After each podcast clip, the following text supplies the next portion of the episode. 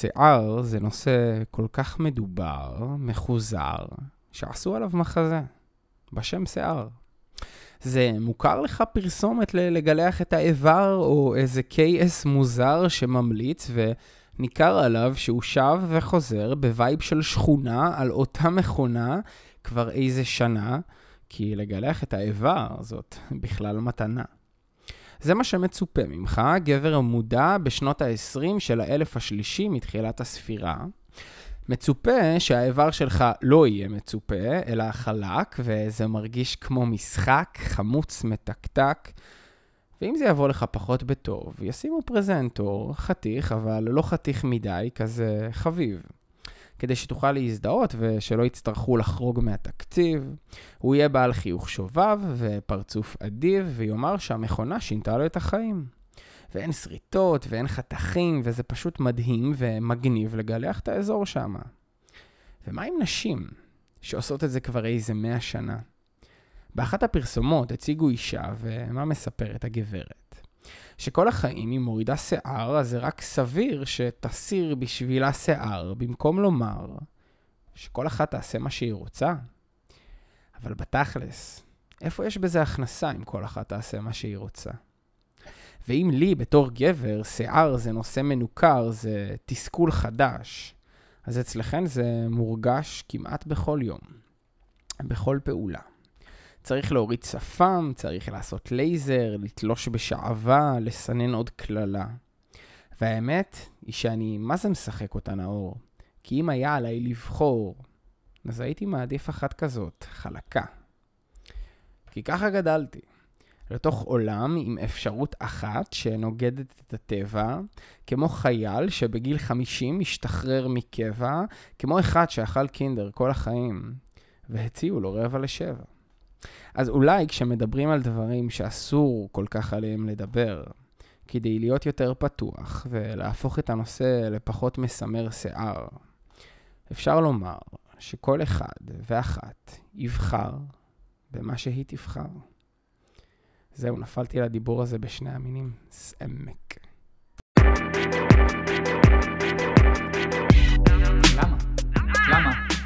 טבולה ראסה. למה? האמת שמאחורי למה? הטבור. למה? בהנחיית למה? למה? אורי מויאל.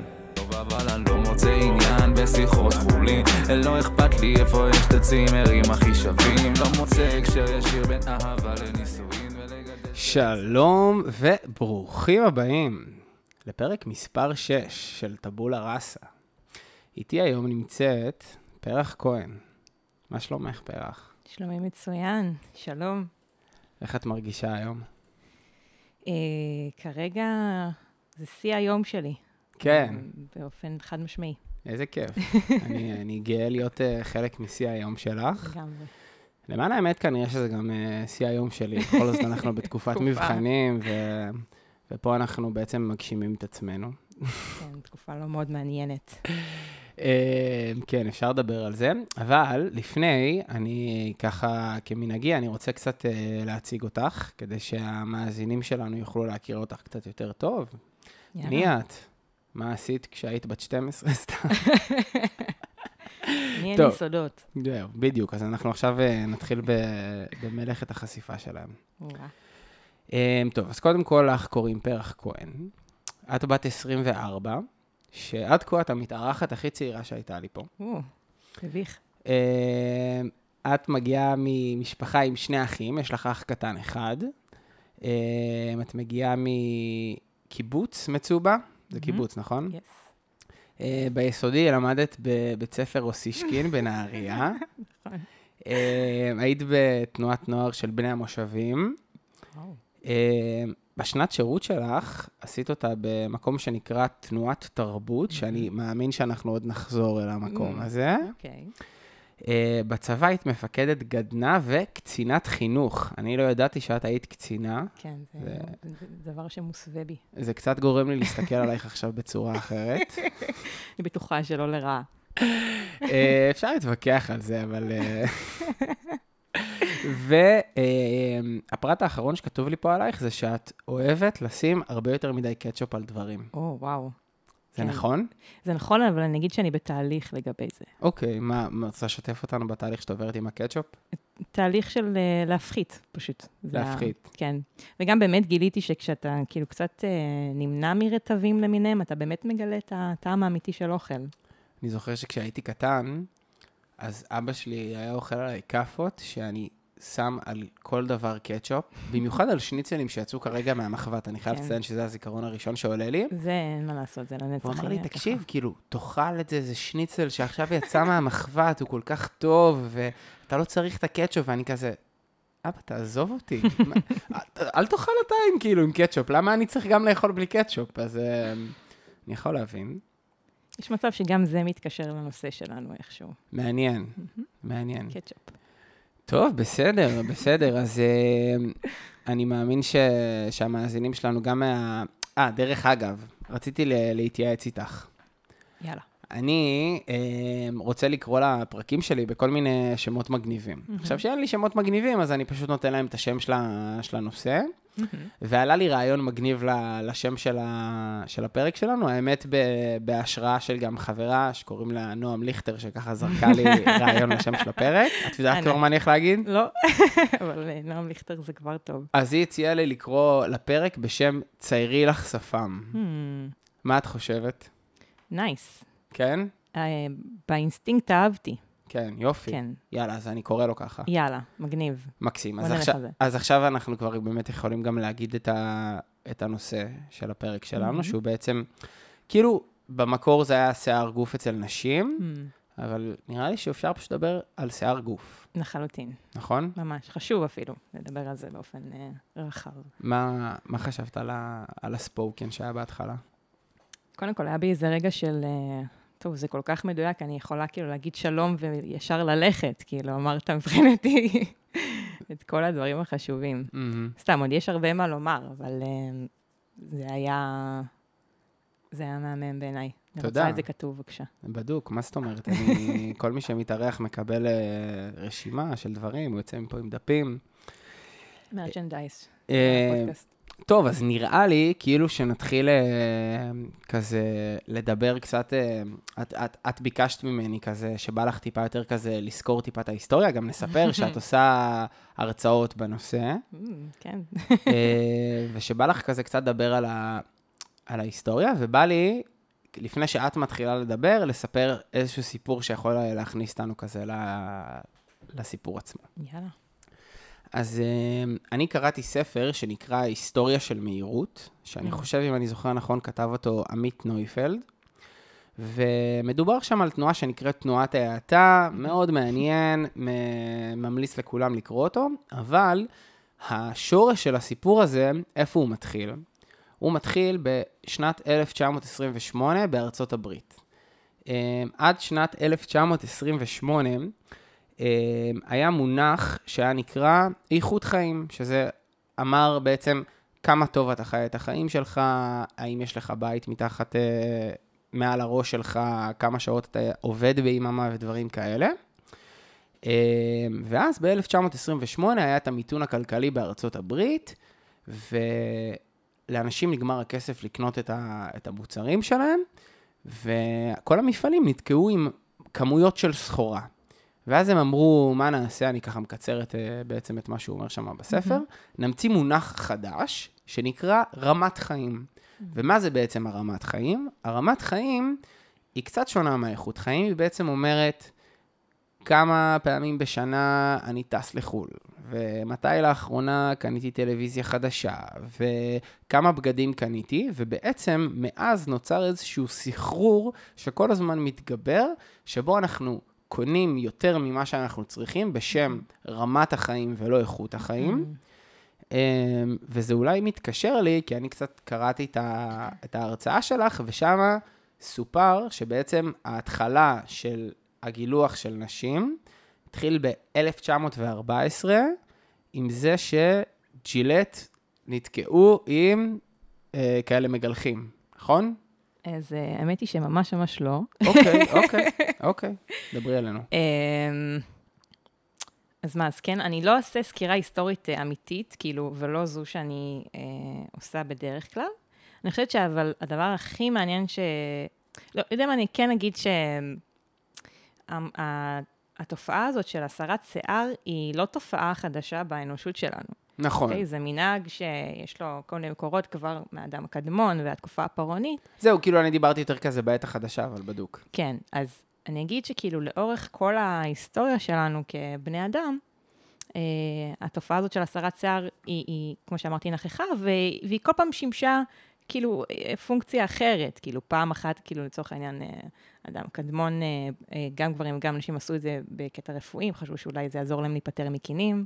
מה שכמובן לא, לא, לא נכון, אה, וגם אה, ב- בתקופה של אה, מצרים ובתקופת אה, אה, האימפריה הרומית, אה, זה דבר שקרה יותר בקטע של מעמד, זאת אומרת, בני המעמד הגבוה הם אלה שיכלו להוריד אה, שיער וטרחו לעשות את זה, אבל מבחינתי הדבר הכי דרמטי בהקשר של הסרת שיער זה באמת בהקשר של ג'ילט, בזה אתה ממש צודק.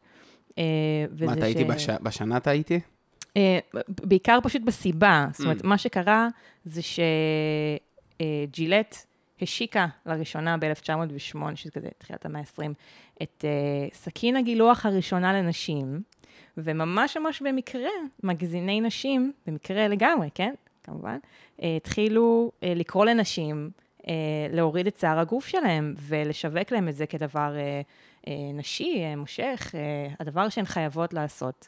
אז- ובאותה נשימה הם גם כמובן המליצו על סכין הגילוח הראשונה של ג'ילט. זהו, אז אולי כזה, סתם כזה, זה התחבר לי בראש כזה, שאולי הם נתקעו עם איזה סטוק, ואז בניתי על זה פשוט סיפור לגמרי- שלם. כי זה לגמרי תופעה שקורית, אתה יודע, כמו כן. עם האפודים הזוהרים. ש- בדיוק, כן, כן. נקשר לנו איזה משהו, איך אנחנו משווקים אותו, מה הדרך הכי זה, טובה זה לשווק לא מאוד אותו. רחוק, כאילו, זאת אומרת, המניע הוא אותו מניע, הסיטואציה היא פשוט שונה, כאילו, במקרה הזה. הבנתי אותך. אוקיי, כן. אז, בעצם, כאילו, אני לא מצליח להבין מה, מה, הייתה, מה היה האינטרס. כאילו, הרי, לצורך העניין, אנחנו נמצאים עכשיו ב-1900, אף אחד לא מקלח את השיער של הגוף שלו, נכון? או הרוב לא מגלחים? בעיקרון, התיעוד שאני מכירה על אה, הסרת השיער בהיסטוריה שלנו, הוא נגמר איפשהו באמת בתקופת האימפריה הרומית. שזה שנים, כאילו? מה, כזה רגע. 1200, שלוש, כאילו, הב- המון שנים מאז, עד שג'ילט משיקים את הסכינים תראה, האלה. הנקודה היא שבתקופת ימי הביניים, לצורך העניין, זה לא תופעה ש, שמצוינת או מתועדת, וזה מפסיק עד, אה, זאת אומרת, רשמית עד לרגע שבו ג'ילט משיקים את סכין הגילוח הראשונה, ואז עוד דבר מעניין ומשמעותי שקורה, כי בהתחלה זה לא, לא, לא עבד על אנשים. זאת אומרת, זה שמכרו להם את זה במגזינים, וזה זה לא היה סיבה מספיק טובה בשבילם, הם לא הבינו למה הן צריכות לעשות את זה. ואז, אה, במלחמת העולם הראשונה, אה, האנשים שעד אז אה, לבשו גרביונים לא יכלו פתאום ללבוש יותר גרביונים. למה? כי תעשיית הניילון קרסה.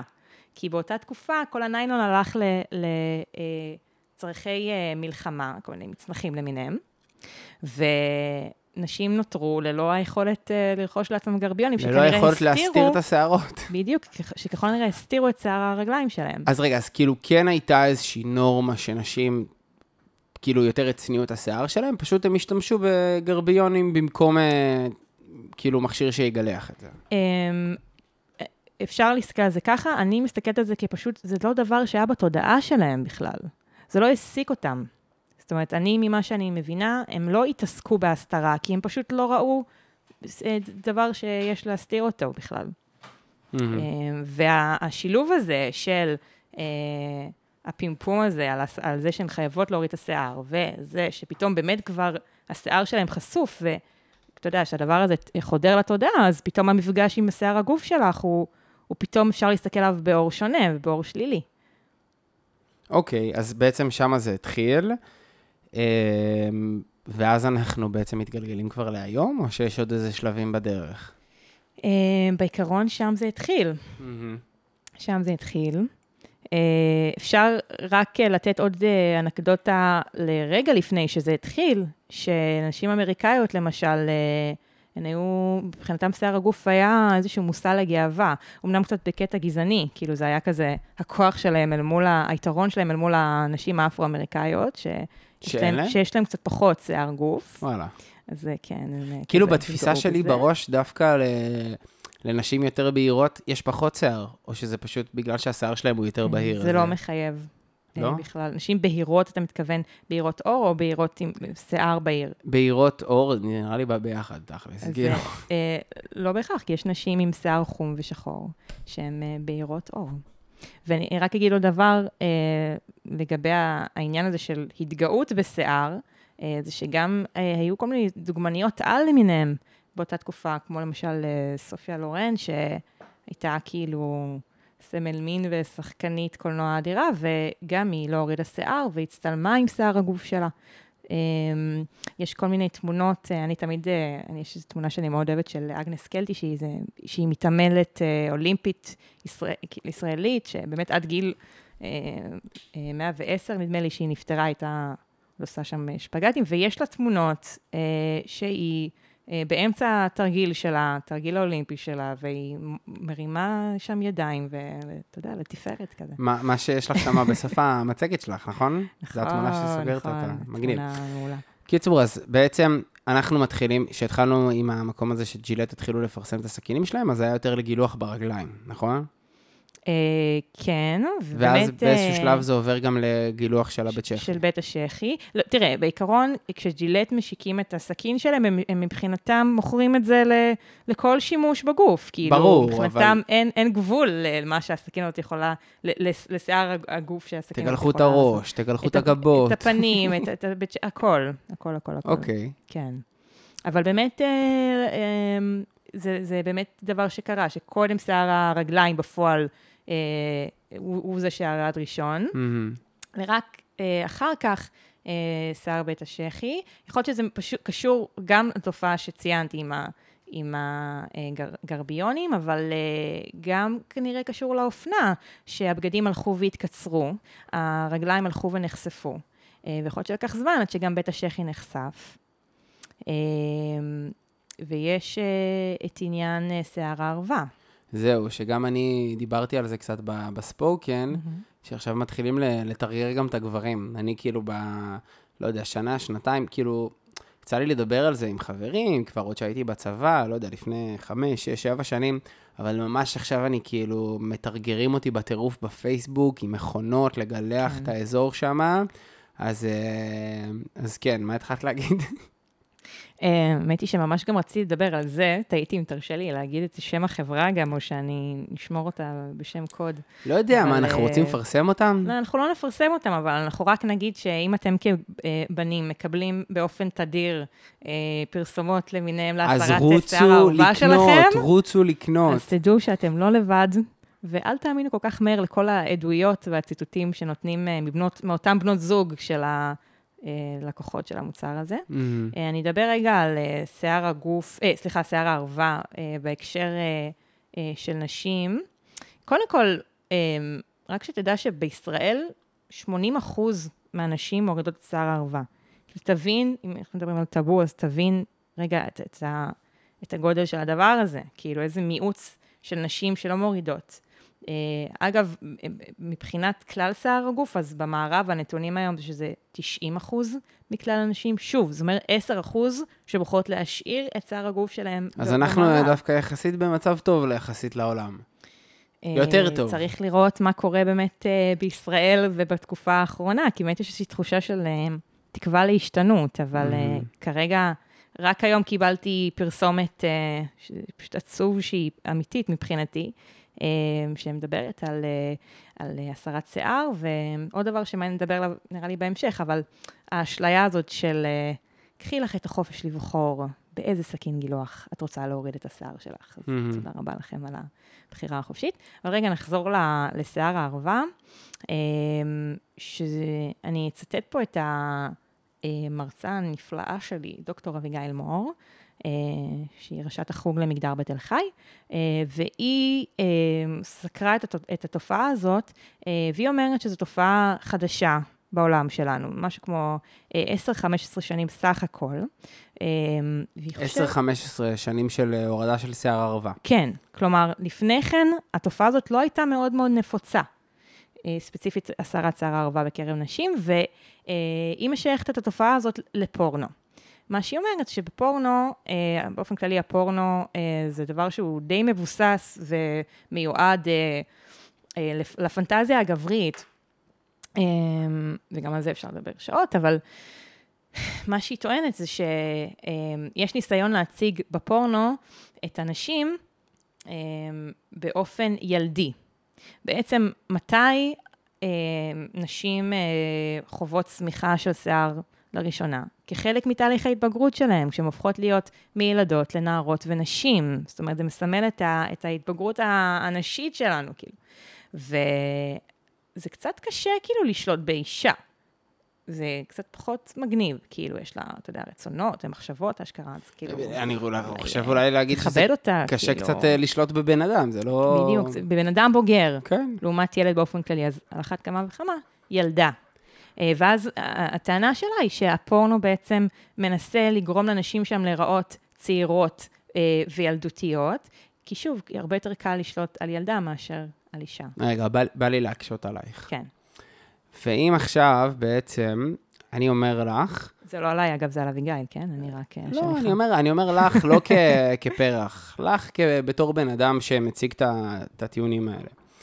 שכמו שיכול להיות נעים לגבר להיות עם אישה שהיא בלי שיער ערווה, ויכול להיות נעים לאישה להיות עם גבר שהוא בלי שיער ערווה, אז כאילו, לא יודע, יכול להיות שמשהו בי אומר שזה קצת אה, חריף להגיד שזה מגיע מהפורנו, ושזה, גם אם השורש של זה מהפורנו, אז כן אפשר ליצור איזשהו מצב שבו, את יודעת, כל אחד בוחר מה שמתאים לו. כאילו זה, לא יודע, אולי זה משתמע לי קצת מהדברים שלך, שזה לא בסדר. זה לא בסדר שאת רוצה להוריד שיער בשום צורה. אז אמ, אני מרגישה שכל הנושא וההתעסקות שלי בשיער גוף, הוא, הוא, הוא בלהחזיק את המתח הזה מהיסוד. כי בעצם אני, איך שאני רואה את התופעה הזאת של הסרת שיער היום, אמ, אני רואה את זה כדבר שהוא הוא איזשהו דיכוי אה, נשי בחיים שלי ובחיים של חברות שלי ושל אה, האימהות שלנו ושל נשים, בערך מהגיל שבו יש לך שיער גוף, שזה אי שם בכיתה, מה, אה, ו', ז', וזה גם הולך ונהיה צעיר יותר, ובעצם, אה, סתם- סתם- גיחכת פה, רוצה להגיד משהו. סתם, סתם אני צוחק כי... לא משנה, אנחנו, נזכיר את הרגע הזה שדיברת על כיתה ו'-ז' ב- במהלך הפודקאסט. או-אה, אוקיי. אמ, אז העניין הזה הוא, אני כאילו מרשה לעצמי אה, להודות בזה ולהגיד באמת את המילה הקשה הזאת, שהיא דיכוי. אה, שיגידו דיכוי אה, מופנם כזה, כי אנחנו לא ממש מערערות על זה, אנחנו אפילו לא מבינות שזה דיכוי, ואנחנו מקבלות את זה עלינו. אז בתוך כל זה, יש uh, מתח מבחינתי, כאילו, אני לא, אני הייתי רוצה שנצליח להשתחרר מהדיכוי הזה, אבל, ומהמשטור הזה, אבל לא הייתי, אני ממש לא מעוניינת ליצור עוד משטור מסוג אחר, עוד דיכוי חדש, של מסלול חדש. לצורך העניין, מעכשיו כל הנשים חייבות להפסיק uh, להסיר את השיער שלהן, והן מחויבות לה, לה, אה, להשאיר את השיער שצומח להן, אחרת הן לא בסדר, אחרת הן לא, לא יודעת, אה, נשים אה, חזקות. זה, רגע, זה רק שולח אותי לאיזה איזה מקום, אני מקווה שאני לא פותח פה תיבת פנדורה, אבל uh, באמת היה לנו איזו סיטואציה ב- במכללה בחודשים האחרונים, שתלו uh, שלט פרסום של חברה להסרת שיער, uh, וגם בהתחלה כזה הגיעו על זה המון מאוד uh, תגובות, ואחר כך גם תלו על זה שלט ליד, שאם אני זוכר נכון, היה כתוב בו, את יפה כמו שאת. כן. Uh, ואחר כך גם ראיתי המון uh, קריאות שקראו להוריד את השלט הזה. וכאילו מבחינתי, קריאות שאומרות להוריד את השלט הזה, שלא, לא יודע, אני לא ראיתי בו איזשהו משהו שהוא פוגע או מדכא, uh, כאילו הוא קצת uh, אולי מדכא לכיוון השני. מה הכוונה לכיוון השני? זאת אומרת שכאילו, אנחנו כל כך מרוכזות במאבק שלנו, שאנחנו רוצות שלנשים יהיה את האופציה אה, לגדל את השיער, שאנחנו רוצות להוריד כל סממן שנותן האפשר, את האפשרות גם לעשות, לבחור את הבחירה השנייה. אז אמ, קודם כל, אמ, אני חושבת שזה כמה דברים. אה, והראשון בהם זה שאי אפשר להתכחש לזה שאנחנו לא חיים בריק, אוקיי? כאילו, אם אנחנו לא נגיד, אה, אם למישהו יש עמדה, הוא לא, והוא לא יאמר אותה, אה, וידאג לזה ש, שהיא תישמע ותצליח להגיע לאנשים ולעצב את דעתם, אז, אז דעה אחרת תתפוס את המקום שלו, של, של הדעה שאותו אדם רוצה להציג. משהו ייכנס לשם. וכבר עכשיו, הכוחות שפועלים הם הרבה הרבה יותר לטובת אותה פרסומת לייזר, מאשר uh, לטובת ה- השלט המקסים שתלו ליד uh, של את יפה כמו שאת. Um, ו- ואני חושבת שזה משמעותי שאם יש uh, לך או לך דעה, um, במיוחד, פה מדובר, uh, קודם כל, השלטים האלה מציפים את כל העמק, כן? זאת אומרת, בסופו של דבר גם הצליחו להוריד את, ה- את הפרסומת הזאת מהכניסה הראשית של המכללה, אבל בדרך לפרסומת הזאת ראיתי עוד אה, שניים, שלושה שלטים כאלה לאורך כל הדרך. אז, אה, אז קודם כל, כאילו בואו נקבל רגע פרופורציה לגבי ה- העוצמות של הדבר הזה. אה, וגם כן, אני חושבת שכניסה ספציפית למוסד אקדמי, אני חושבת שזה מעצב איזושהי תודעה. יום-יום אתה נכנס במקום הזה. זה, זה ממשיך לעצב תודעה, ואם משמעותי לך, אם זה חשוב לך, לנסות לעצב תודעה אחרת, שונה, אז, אז צריך ללכת על זה ולא להתנצל. אבל שוב, כל זה אני מכניסה ובמקביל, כאילו באותה נשימה ממש אוחזת במתח של, רגע, גם מבחינתי להשאיר את השיער זה בסדר. זה פשוט לא... להוריד, את מתכוונת. להשאיר. אוקיי. אה, להוריד, סליחה. אוי, כן. זה נורא מבלבל העניין הזה. זה הולך לקרות הרבה, אני בטוחה. אה, זאת אומרת, להשאיר, להוריד, האמת היא שזה לא בהכרח העניין מבחינתי. אה, כי אני יכולה אגב לדבר עד מחר על הסיבות אה, לא להוריד. האמת, אני גם, רגע, אעצור על זה רגע, אני חושבת שזה חשוב. סתם כאילו- אני רק אגיד משהו, שכאילו, אם אני מסתכל מנקודת מבט גברית, מהמם. אז היום ה... אם פעם להוריד את הזיפים ושיהיה לך פנים חלקות היה איזושהי נורמה מאוד חזקה, אז היום אני מרגיש שזה כזה, שניהם מקובלים, ושזה מגניב, ושזה זה המקום שבו הייתי רוצה שהדבר הזה יגיע אליו. מהמם. זהו, רק רציתי להגיד. אמ, אז, אז בוא נזכור את הנקודה הזאת, כי היא הכי חשובה מבחינתי, או אחת החשובות. אבל אני, כאילו, אני רוצה להגיד שיש יש, אה, יש כל מיני סיבות לא להוריד, שהן מבחינתי אה, גם אה, אפילו אבולוציוניות, כאילו לצורך העניין שיער בית צ'כי ושיער הערווה שלנו הם ממש תורמים לשימור ולהפצה של ריח גוף, כל מיני פורמונים שהם מאוד משמעותיים בהקשר של תקשורת אה, לרבייה, נגיד נשים מה זה, בביוט. בשביל מה יש לנו פסמים? סתם, סתם. זה כדי לטשטש את ריחות הגוף שלנו, ולא... סתם, אז אה, זה נגיד דבר חשוב במשיכה בין המינים, ושיער הערווה הוא, הוא מגן מכל מיני נגיפים, אז כשאנחנו מורידות את שיער הערווה שלנו, אנחנו גם לא נותנות לשיער הער- הערווה לעשות את תפקידו, שזה להגן על איבר המין שלנו, וגם אנחנו חושפות אותו לזיהומים, כי אני בעצם פוצעת את עצמי בתהליך הזה הרבה פעמים. אה, שיער גוף גם משמש אה, כהגנה מהשמש, אה, והוא עוזר לנו גם להחלים מפציעות. זה קשור לזקיקים של השערה, שיש בהם כל מיני חומרים שעוזרים לנו להחלים. אה, אבל באופן כללי, כל התופעה הזאת של הסרת השיער על כל צורותיה, בוא נאמר ונסכם בזה שהיא לא מיטיבה עם העור שלנו, אוקיי? כאילו, כנראה שלא ל... לכך התכוון המשורר, הלא הוא אה, גד. אה, סתם, אבל, אבל שוב, כאילו, אז יש את זה, ויש גם עוד דברים, יש גם איזה שזה המון כסף שאנחנו מוציאות על הדבר הזה כנשים, ויש את זה שאנחנו מוציאות על זה הרבה זמן ואנרגיות, ומשקיעות בזה זמן. אבל גם זה לא בהכרח הנקודה החמה מבחינתי בכל הסיפור.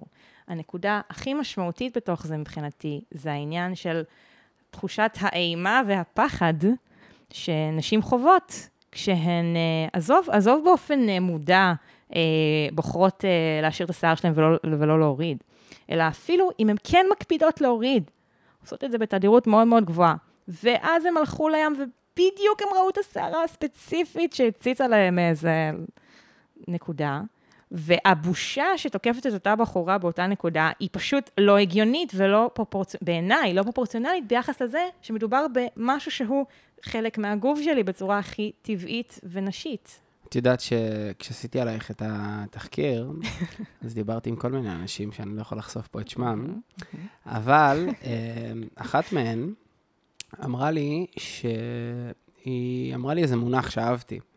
שיש אה, זיכרון של הגוף. וברגע שאתה מגיע ל- לאיזו סיטואציה, ו... ולצורך העניין ניקח עכשיו אישה עם שערות, אז עצם זה שהחברה תתנהג אליה בצורה מסוימת, תכווץ אותה, תגרום לה להרגיש בושה, וזה זה משהו שהוא נתבע מאוד חזק ב... כאילו באחורה של הראש שלנו, ואנחנו פשוט לא נרצה לפעול ככה. אז אולי גם לזה את קצת מתכוונת כשאת אומרת את זה. אה, האמת היא שלא לא ממש חשבתי על זה ככה, אבל זה ממש ממש מדויק בעיניי. ואני אגיד שזו רגע החוויה הנשית בתוך הדבר הזה. אה, עכשיו אפשר לדבר גם על החוויה הגברית, או לנסות, אה, כאילו רגע, למצוא איך, איפה זה פוגש את, אה, את הגברים, אולי, כדי לנסות להבין את החוויה הזאת של אני, אני חייבת להסתיר משהו בגוף שלי, כי זה פשוט אה, מבעית אותי התחושה ש, ש, שזה ייחשף. אה, אני חושבת שלצורך העניין, אצל, אצל גברים, אה, השיער עובד אחרת, מתפקד אחרת מבחינה חברתית. אה, אם נשים צריכות כמה, להיות כמה שיותר חלקות אה, ושלא תהיה אף שערה מיותרת, אז אצל גברים זה קצת ההפך, אצל גברים אתם כאילו מעין מצופה מכם להיות אה, נורא נורא שעירים, ושיער חזה, ו... זה מעניין, זה, זה. מעניין, כי דווקא אני חושב שאצל גברים זה קודם כל מאוד מגוון. כאילו, זה משנה מאיפה הגעת, זה משנה איפה גדלת. אמ, אני כן רואה תנועה מאוד חזקה של המון גברים שמתחילים להוריד שיער בכל הגוף. נכון, אפשר גם לדבר על זה תכף. אמ, אבל רגע, תרשה לי רגע להכליל ולהישאר רגע עם אני ה... מרשה לך להכליל. תודה.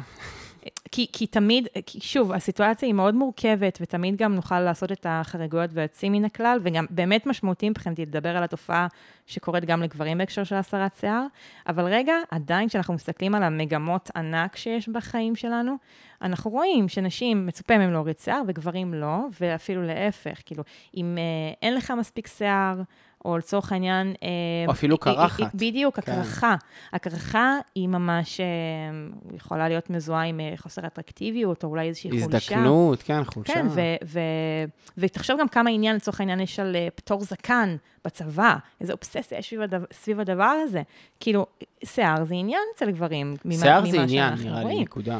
אה, אז, אז בהקשר הזה, אני רוצה רגע לקחת אותנו אולי לחוויה של אה, אה, גבר, קודם כל אני חייבת להגיד שגברים שמתקרחים, זה בכלל, מבחינתי, כל אחד צריך להיות אה, בהוקרה על הגוף שלו, ו, ושאנחנו אה, נכיל כל דבר כחברה, אבל כן יש את החוויה הזאת של הרבה גברים שהם מקריחים או מפחדים מהחוויה של התקרחות, ואני יכולה לתאר לעצמי שגם זה דבר שהוא מאיים, זאת אומרת, משהו בגוף שלי שהוא, אה, שהוא אה, מתחיל להיות שונה, או... או כאילו, ואין לי כך שליטה עליו. אז אני חושבת שזה דומה בהקשר הזה מבחינת החוויה הגופנית, אבל עדיין מבחינתי, חשוב לשים את הנקודה על ההבדל, כי אצל נשים התופעה הזאת הרבה יותר חריפה, ואצל נשים זה הרבה יותר אבסורדי, כי לנשים כביכול יש את היכולת לבחור אם להוריד או לא, והן עדיין בוחרות אה, להוריד את השיער שלהן.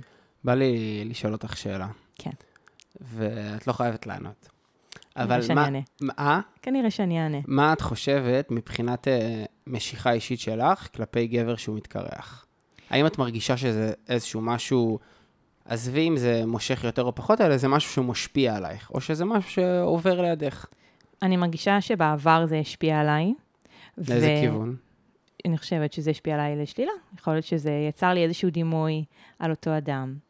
אמ, ואני באיזשהו ניסיון של אה, קצת לשחרר את הדימויים האלה. ואני אגיד גם משהו כללי, כאילו זה שלכולנו קופץ אה, דבר ראשון בראש במפגש עם מישהו שמתחבר לנו לאיזושהי אה, קטגוריה, זה, זה דבר מאוד הגיוני, כאילו שנינו יודעים כתלמידים של פסיכולוגיה שככה המוח שלנו עובד, וזה גם באיזשהו אופן חשוב לזה שנצליח להתנהל בעולם שבו אנחנו חווים כל הזמן דברים חדשים, שנדע לשייך את זה למה שאנחנו מכירים. אבל אני חושבת שהדבר המשמעותי זה מה אנחנו עושים רגע אחרי שהדימוי הזה עולה. אז רגע, ש- שנייה לפני שאת הולכת לראש. לאיפה ש- שהדימוי הזה לוקח אותנו, בא לי לספר איזה סיפור קטן, ואז לקחת אה, את השיחה לכ- לכיוון אה, קצת שונה. איך על זה?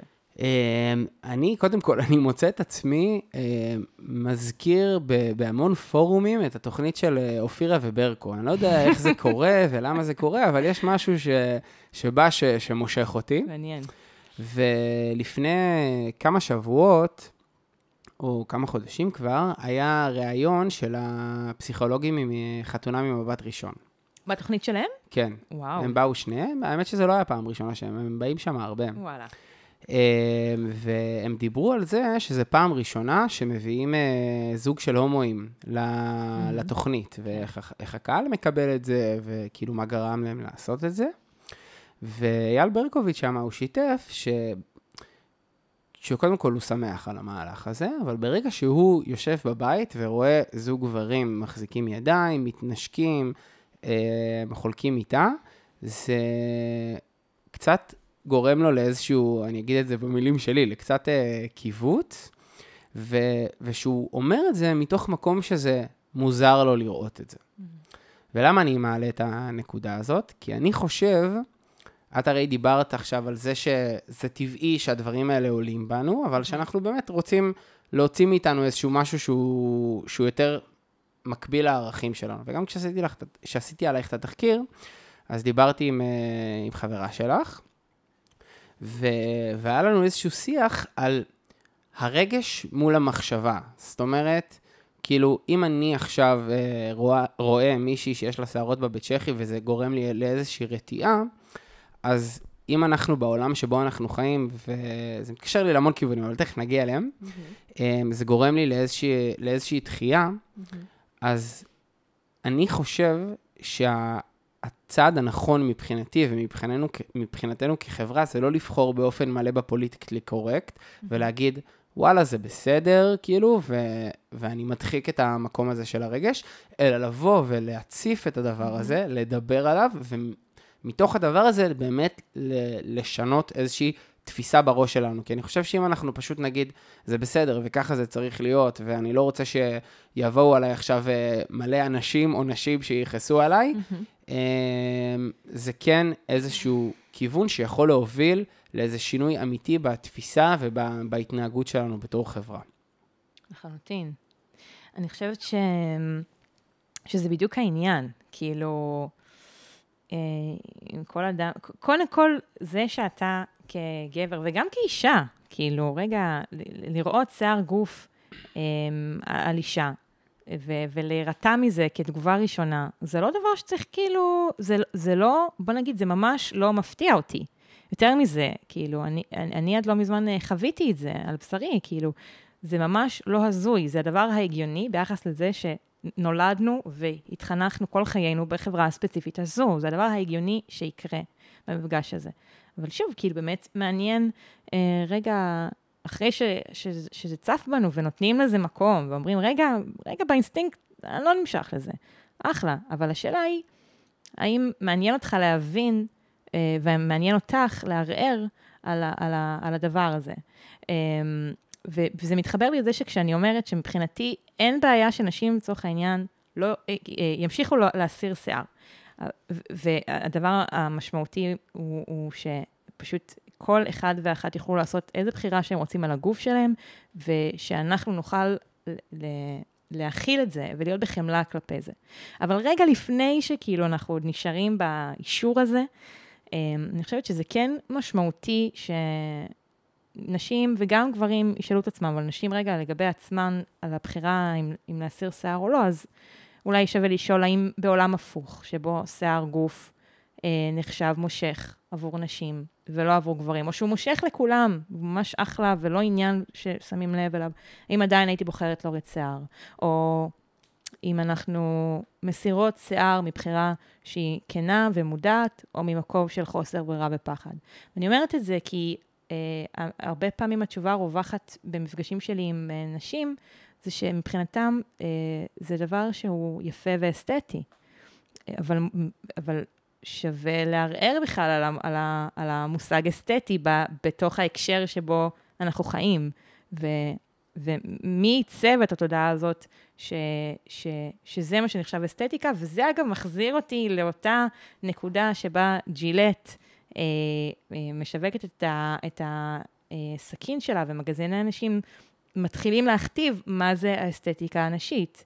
כאילו, זו פעם ראשונה בהיסטוריה שהנושא של הסרת שיער, ספציפית גם בקרב נשים, הוא הופך להיות עניין מסחרי, וזה מבחינתי משנה את המשחק. כי עד אז היה איזשהו מנהג שבא והולך בהתאם לתקופה, בהתאם למה שזה אה, שימש, אבל אף אחד לא הרוויח כסף מזה. וברגע שמישהו מתחיל להרוויח כסף, אה, ויש לו אינטרס מסוים, אז אה, בגדול אין הרבה סיבות שהדבר הזה ייעלם כל כך מהר.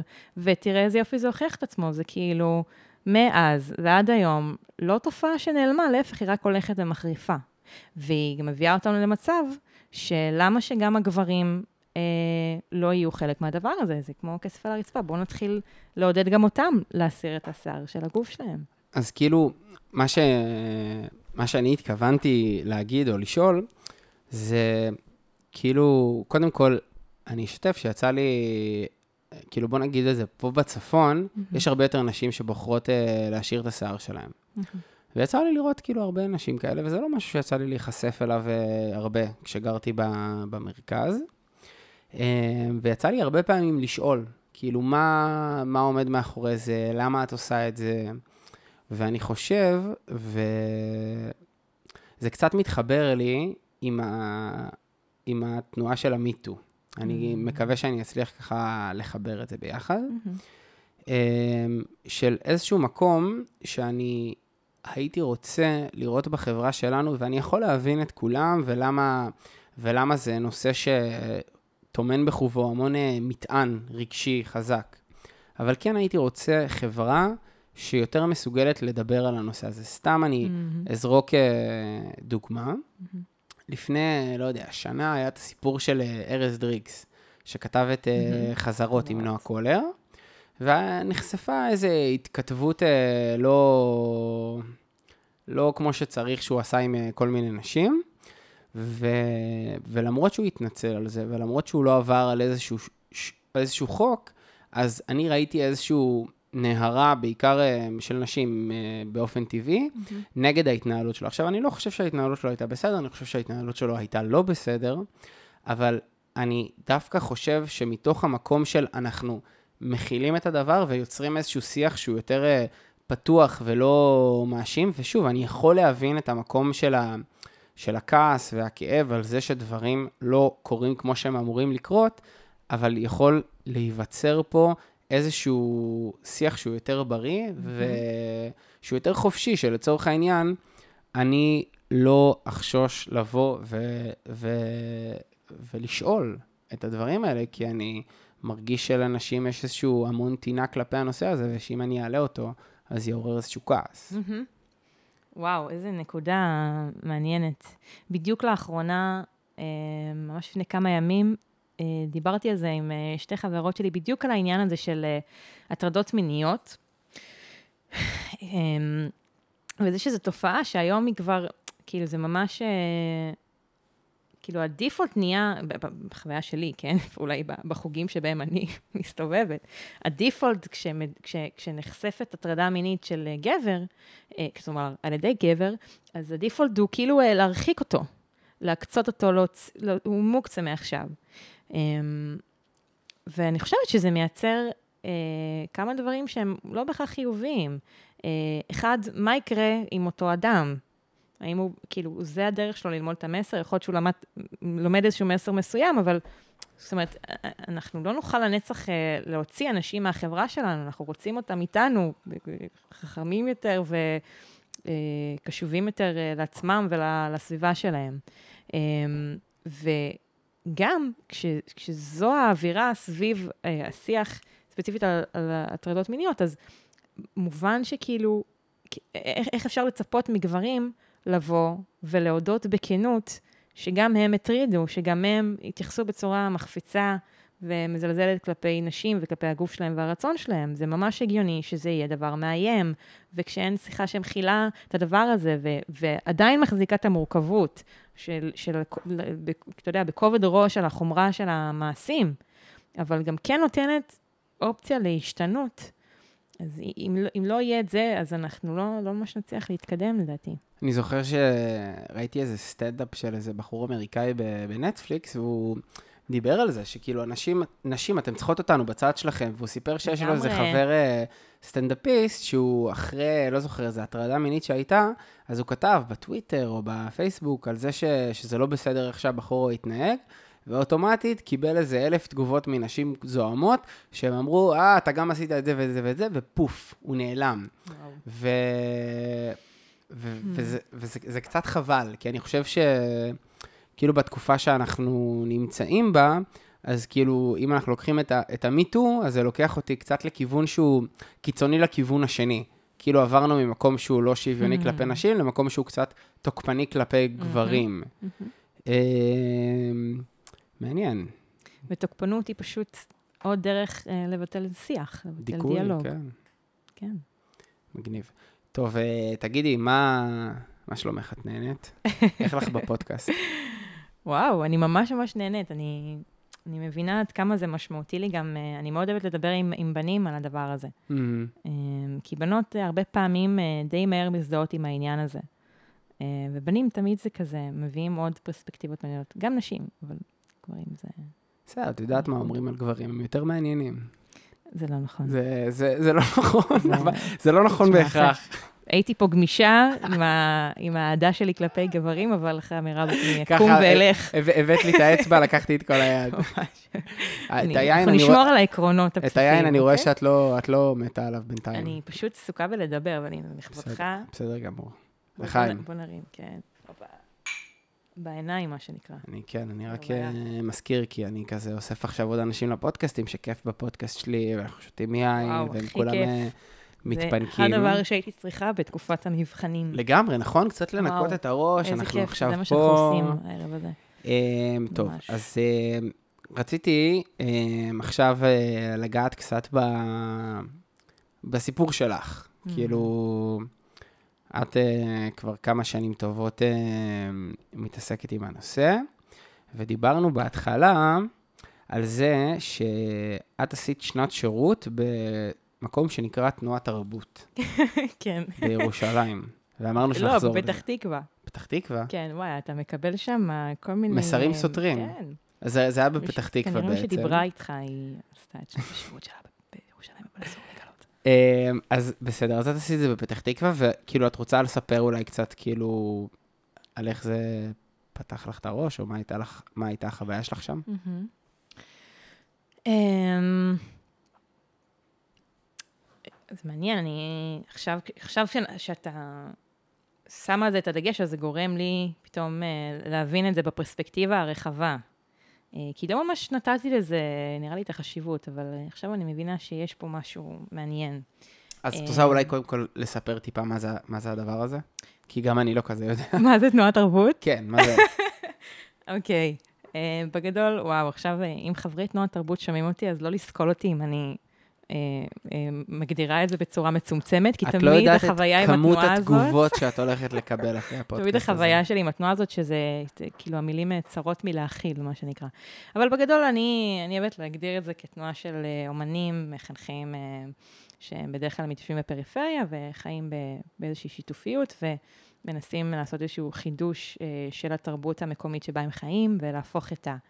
אה, גם כזה להנגיש תרבות ואומנות, וגם אה, לתת את הכוח לקהילה שבה הם חיים, אה, להיות אה, אומנים ויצרנים, ו... אה, את התרבות הפנימית של עצמם. אה, הגעתי לתנועה הזאת אה, כעסקנית אה, אומנויות, נקרא לזה ככה. אוקיי. לא אעז להגיד אמנית, אבל סתם, אבל, וזה זימן לי מפגש עם כל מיני uh, בנות מעניינות. Um, ולאורך החיים שלי בתנועה, אני הייתי בתנועה גם uh, בשנות השירות, אחר כך בגרעין נחל, ואפילו הייתה לי איזושהי תקופה כבוגרת בתנועה אחרי הצבא. ולאורך ה... ה- השנים שלי בתנועה, אני חושבת ששם היו המפגשים הראשונים שלי עם, אה, עם בנות שלא לא מורידות שיער. אה, בהתחלה כמובן שזה היה כזה מרתיע, וכזה לא להצליח להסתכל בעיניים, כי כזה כל פעם שיש שם הנפת ידיים, אז כזה העיניים שלי ישר הולכות לשיער שלה בצ'כי. אה, וגם האמת, אני אגיד שזה לא היה מאוד מאוד מדובר. כאילו, זה, זה כן מרחב שהתעסקנו בו בהמון המון המון תכנים חברתיים, ו... אבל הנושא הזה לא, לא נושא שעלה באופן, אה, באופן רשמי, ופעם אחת שאלתי חברה טובה שלי אה, על העניין הזה, ו, ושיתפתי אותה כאילו במחשבות שלי, כי המחשבות שלי לגבי השיער הגוף התחילו כבר בתיכון. כאילו, כבר בתיכון כזה השתעשעתי במחשבה וברעיון שוואי, מה יקרה אם אה, נשים לא, היו, צ- לא יצטרכו להוריד שיער? לא, לא העזתי להגיד מה יקרה אם אני לא אפסיק להוריד את השיער שלי, זה נראה לי מובן מאליו שזאת לא אופציה אמיתית בחיים שבהם אני חיה. אה, אבל כל כך סבלתי מהסרת שיער הזאת, זה היה מפרך וזה היה כואב וזה היה פוצע, ולא משנה באיזה דרך בחרתי, סבלתי מזה בצורה הכי עמוקה שחוויתי סבל נראה לי בחיים. Uh, סתם, אבל בהחלט סבל שיש לו כבודו במקום המונח. וכששיתפתי אותה בחוויה, אז שיתפתי אותה שאני באיזשהו מתח לגבי הדבר הזה. כי להפסיק uh, להוריד שיער, זה חוויה שהיא מפחידה בחברה שלנו. Um, ואני רוב חיי חייתי כבחורה שמעוניינת להיות חלק מהחברה, ולא ממש מעוניינת להיות חריגה בחברה.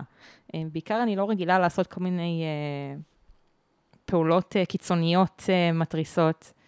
Um, ואני חושבת שהיא הראשונה שעזרה לי רגע להשתחרר בכלל מה, מהתחושה הקשה הזאת של uh, את חייבת ש, שיהיה את העיקרון וללכת איתו עד הסוף. כאילו לא, אם אין כזה אמרה, כאילו שם באמת גם נראה לי המושג אה, משטור בהקשר הזה, אה, נכנס לי לתודעה שאנחנו לא חייבות אה, למשטר את עצמנו על, על, על דרך חיים אחרת. כאילו, באמת העניין הוא להצליח לעשות מה שטוב לנו אה, עם הגוף שלנו, מבלי לחשוש שמישהו אחר ישפוט אותנו, או יחווה את זה כאיזושהי פגיעה בו בכלל. ונראה לי שזה, כאילו, שנים אני במחשבות וחוקרת וקוראת ומסתכלת, אה, כאילו רואה סביבי אנשים כאלה ובודקת על עצמי דברים. והיום אני במצב שגם אני עדיין בתוך תהליך. זאת אומרת, אני חושב שאני היום אה, לא מורידה את אה, שיער בית השחי שלי.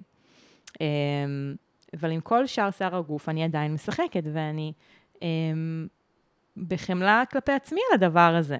כאילו, כמובן שיש קולות של כזה, אה, זה פמיניסטית בשקל, אז תלכי עם העקרונות שלך עד הסוף, את אומרת שאת מדברת פה שעה על אה, למה צריך להשאיר שיער גוף, ובסוף בעצמך לא מורידה הכל, אבל... כן, אנשים, אה, אנשים אוהבים אה, לבקר באופן כללי.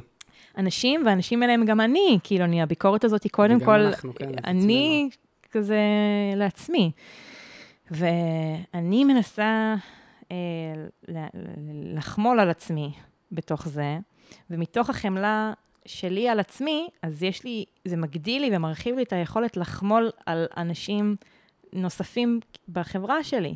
אה, כמו שאני רוצה שיחמלו עליי, ככה אני צריכה, ואני מחויבת מבחינתי לחמול על אנשים אחרים, יש לי את האמון הזה.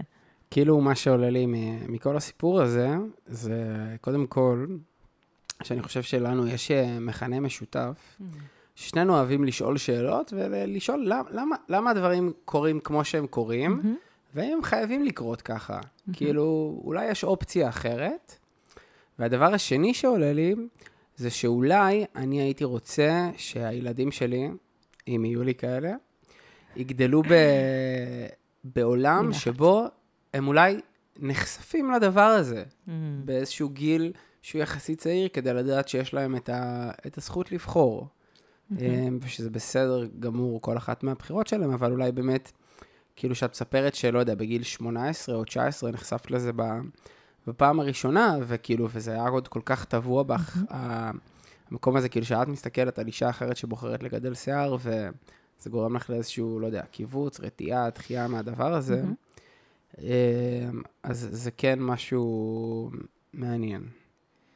לגמרי, ואני אגיד בהקשר הזה, כאילו, עוד פעם, העניין של המתח הזה, של אה, אומנם לחמול על עצמי, אבל באמת גם באותה נשימה, אה, כדי שאנשים ייחשפו לדבר הזה, צריך שהוא ייראה במרחב.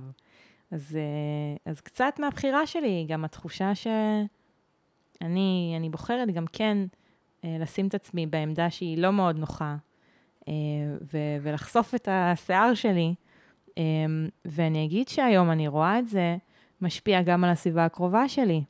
אני רואה חברות קרובות שלי, ואני רואה אה, אה, נשים קרובות אליי שהן גם אימהות, והן מקבלות על זה הערות, ועדיין אה, הולכות עם, ה, עם עם האמירה הזאת שלהם, שהגוף שלהן הוא כזה הכי, הכי בסיסי כזה ברשותן, ו, ובגלל זה אני חושבת שזה משמעותי, ה, ה, הבחירה הזאת היא גם כדי לתת לגיטימציה, כאילו ברגליים, או יותר נכון, בבית השחי, או בשאר הגוף, איפה שרק תרצו, אה, שזה בסדר, ויש איתכם עוד נשים בדבר הזה.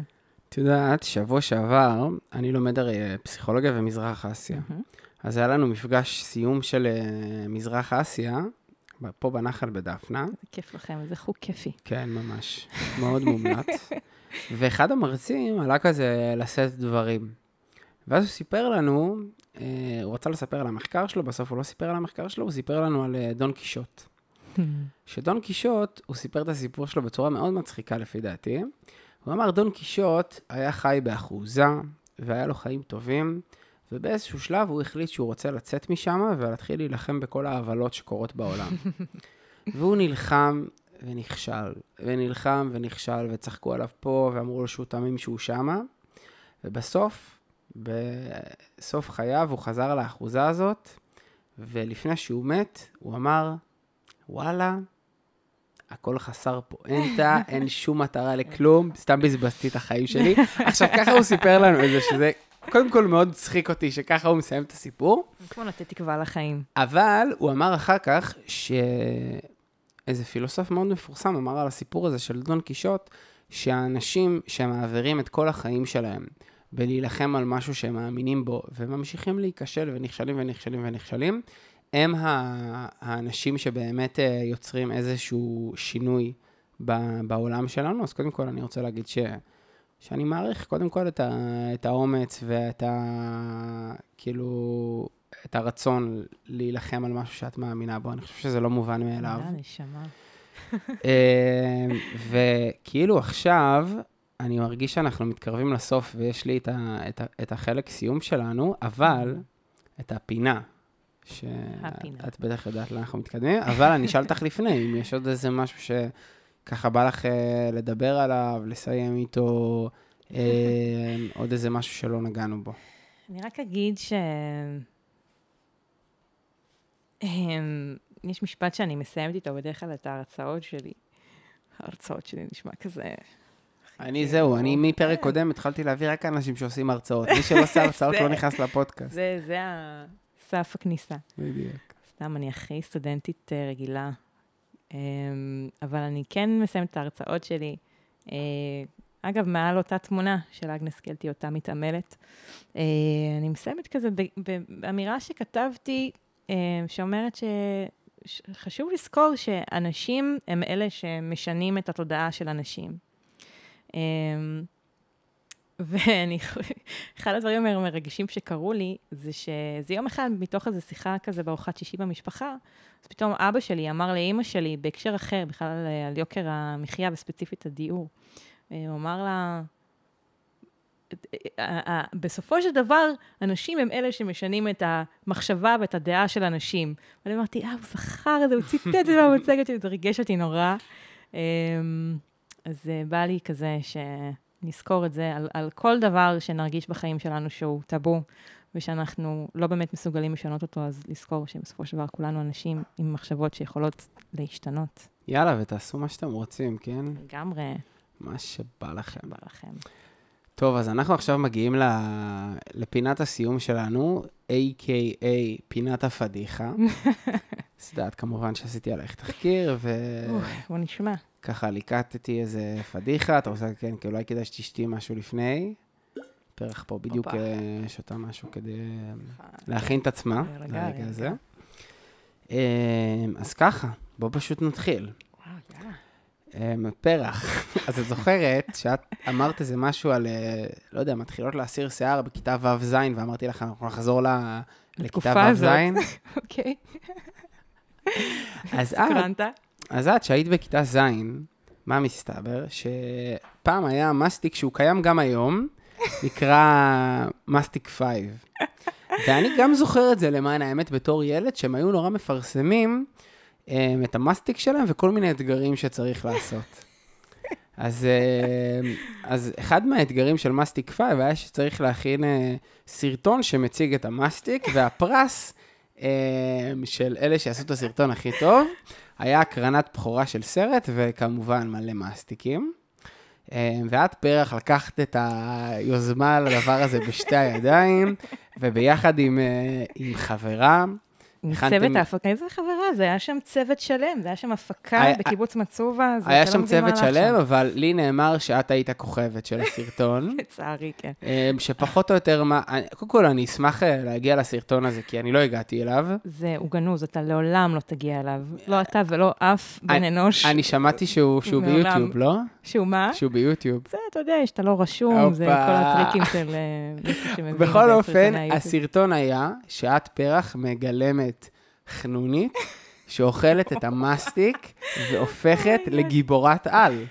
וואו, הכל נכון. זה נכון? הכל אמת לאמיתה. יש. אני אגיד שמבחינתי זה לא פדיחה, אני גאה בדבר הזה, לא בהכרח גאה בתוצר, אני גאה במשהו שהוא אפשר לי, שזה לה- להיות ממאה האנשים הראשונים בישראל שראו את סרט משחקי הרעב הראשון, הופה, וזה היה בדיוק כשסיימתי לקרוא את הספר. הופה. זה ספר אז זה היה מדהים. מטרה שמקדשת את ה... לגמרי, כאילו, לג- לגמרי השפלה לצורך מטרה זהו, אז לא. לא, לא אמרתי את זה, את זכית. נכון. ואת קיבלת את ההקרנה של הסרט שעכשיו אני יודע שזה. משחקי הזהב. הרעב. אה, הרעב, סליחה. בוא וקיבלת. גם מלא מסטיקים, נכון? וואו, קיבלתי איזה קופסה, ארגז של איזה סטוק בלתי נגמר, כזה אספקה לשמונה שנים, וואו. כזה. עד היום יש לך את זה? לא, לא, אני גם כבר שנים אני לא לועזת מסטיק, כאילו, הקונספט הזה קצת אה, עשה לי לא כיף בפה. הבנתי, זה כן, קצת- האמת זה קצת שכל כך שוחק הרבה את ה- את מסטיקים. השיניים, זה לא כל כך טוב. כן. אשכרה, וואו, אני- איזה אני- אני זיכרונות. רק- אני רק אשתף שגם אני, שהייתי, אני חושב, לא יודע, כזה ג' ד', היה פעם אה, ערוץ שהמאזינים הצעירים שלנו בטח לא מכירים אותו, הוא נקרא פוקס קידס. Hmm, והיה שם דמות בשם לימונה. את את זוכרת אותה? ברור. אז אני הגעתי ל- לערוץ פוקס לא, קידס, באמת. לתחרות חיקויים של לימונה. הסיכוי שראיתי את זה גם? שמו אותי בשמלה ורודה ופאה קרה Oh כזאת, God, oh oh והייתי God. צריך לעשות איזה סצנה שאני מחכה את לימונה, יואו. אז אה, ככה יצאתי גם עם, אה, עם פדיחה משלי, ו- והוציאו לי את זה עם חייב באמת קלטת, קלטת, וואו. ואלוהים יודע. איפה- איפה הדבר הזה נמצא היום. אתה חייב להשיג את זה. אני, אתה יודע מה? נעשה עסקה, עסקת חליפין, נראה לי שזה fair enough, שאנחנו נעשה, תיתן לי את, ה, את התיעוד של הדבר הזה, ואתה תקבל את, ה, וואי, את היה... הבושה שעשינו אי שם. זה אולי היה רגע מכונן בחיי, הצעירים. ללא ספק. כאילו, מה עוד יכול להשתוות לזה? וואו, לימונה. אה, מגניב. אה, טוב, בגדול אנחנו סיימנו, אבל אני, אני אספר, אני מספר למאזינים שלי בפרקים האחרונים על ההתקדמות שלי בטיול בתאילנד. Mm, סיפרתי להם שאני הולך ללכת למנזר, ושהולך להיות לי כיף.